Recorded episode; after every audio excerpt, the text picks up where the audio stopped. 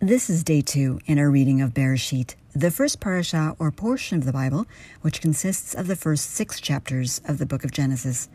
For today, I'll be looking at Genesis chapter 2, verses 7 and 8.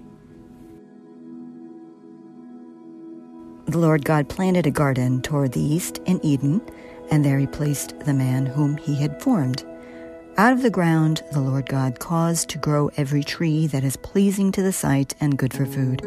The tree of life also in the midst of the garden, and the tree of the knowledge of good and evil.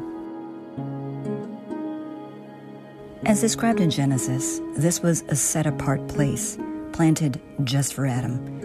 In that ancient culture, the word for paradise is an enclosed park, something that we city dwellers might recognize as a wildlife sanctuary, the perfect ecosystem, with plants and trees to sustain human life, everything in place for humankind to survive well.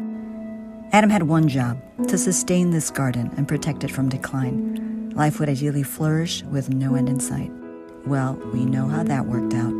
Adam and Eve chose the forbidden tree, the tree of the knowledge of good and evil, when the tree of life was right there in the middle of the garden, a gift within easy reach. It was a human choice that shattered God's plan for human life. But God's original intent has never changed. He designed life to be rich with purpose and full when we enjoy His companionship and care. This is something to think about. How do we make sure our choices result in good?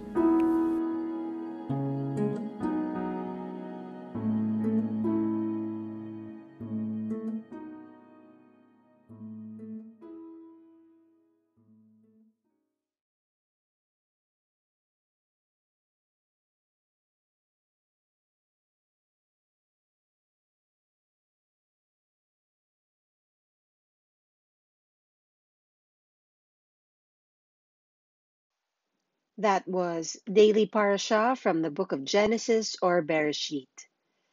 Please share it with a friend.